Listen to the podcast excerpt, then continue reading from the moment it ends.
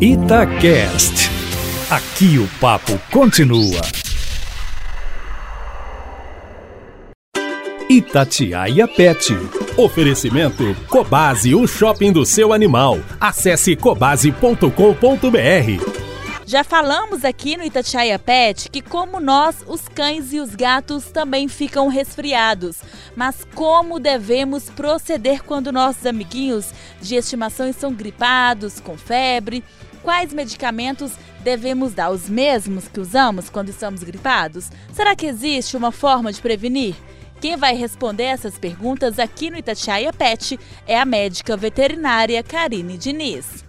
As gripes a gente trata, né? A maioria das vezes uma infecção viral a gente trata os sintomas. Então seria mais manter o animal mais aquecido, deixar o animal mais quietinho, fazer um reforço nessa alimentação, dar uma alimentação mais agradável, às vezes até tirar ração, mas esses usos de chás, esses remédios de gripe não. Se for o caso, se for uma gripe que tiver um processo mais avançado, a gente entra com medicações específicas para os cães, mas não de uso humano, porque a dose é diferente, né? O animal ele chega a pesar, dependendo da raça raça tem animaizinhos de 2, 3 quilos, então esse uso de, de medicação humana não é tão aconselhável. Em aferição nos animais, ela é feita por via retal, então é a introdução do termômetro no ânus dos animais. Para o leigo, para o tutor, ele pode colocar a mão na barriguinha, ver se a barriguinha está um pouco quente, se o nariz está um pouquinho seco, mas a, com precisão é somente com o uso do termômetro mesmo. Os animais eles têm a temperatura corpórea mais elevada do que os humanos, então a temperatura normal dos animais varia de 38,5 a 39,5.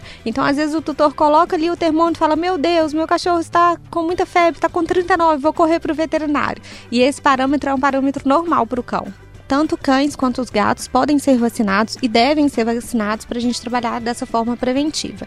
E além disso, essa época do ano, colocar roupinha, evitar passear nessas épocas mais frias, nessas, nos horários mais frios dos dias, colocar sempre um local para dormir mais quentinho. Se a caminha estiver no chão, tentar isolar. Então, são essas medidas para evitar com que o animal tenha contato com o frio extremo. Ouvimos a médica veterinária Karine Diniz para o Itatiaia Pet, repórter Amanda Antunes.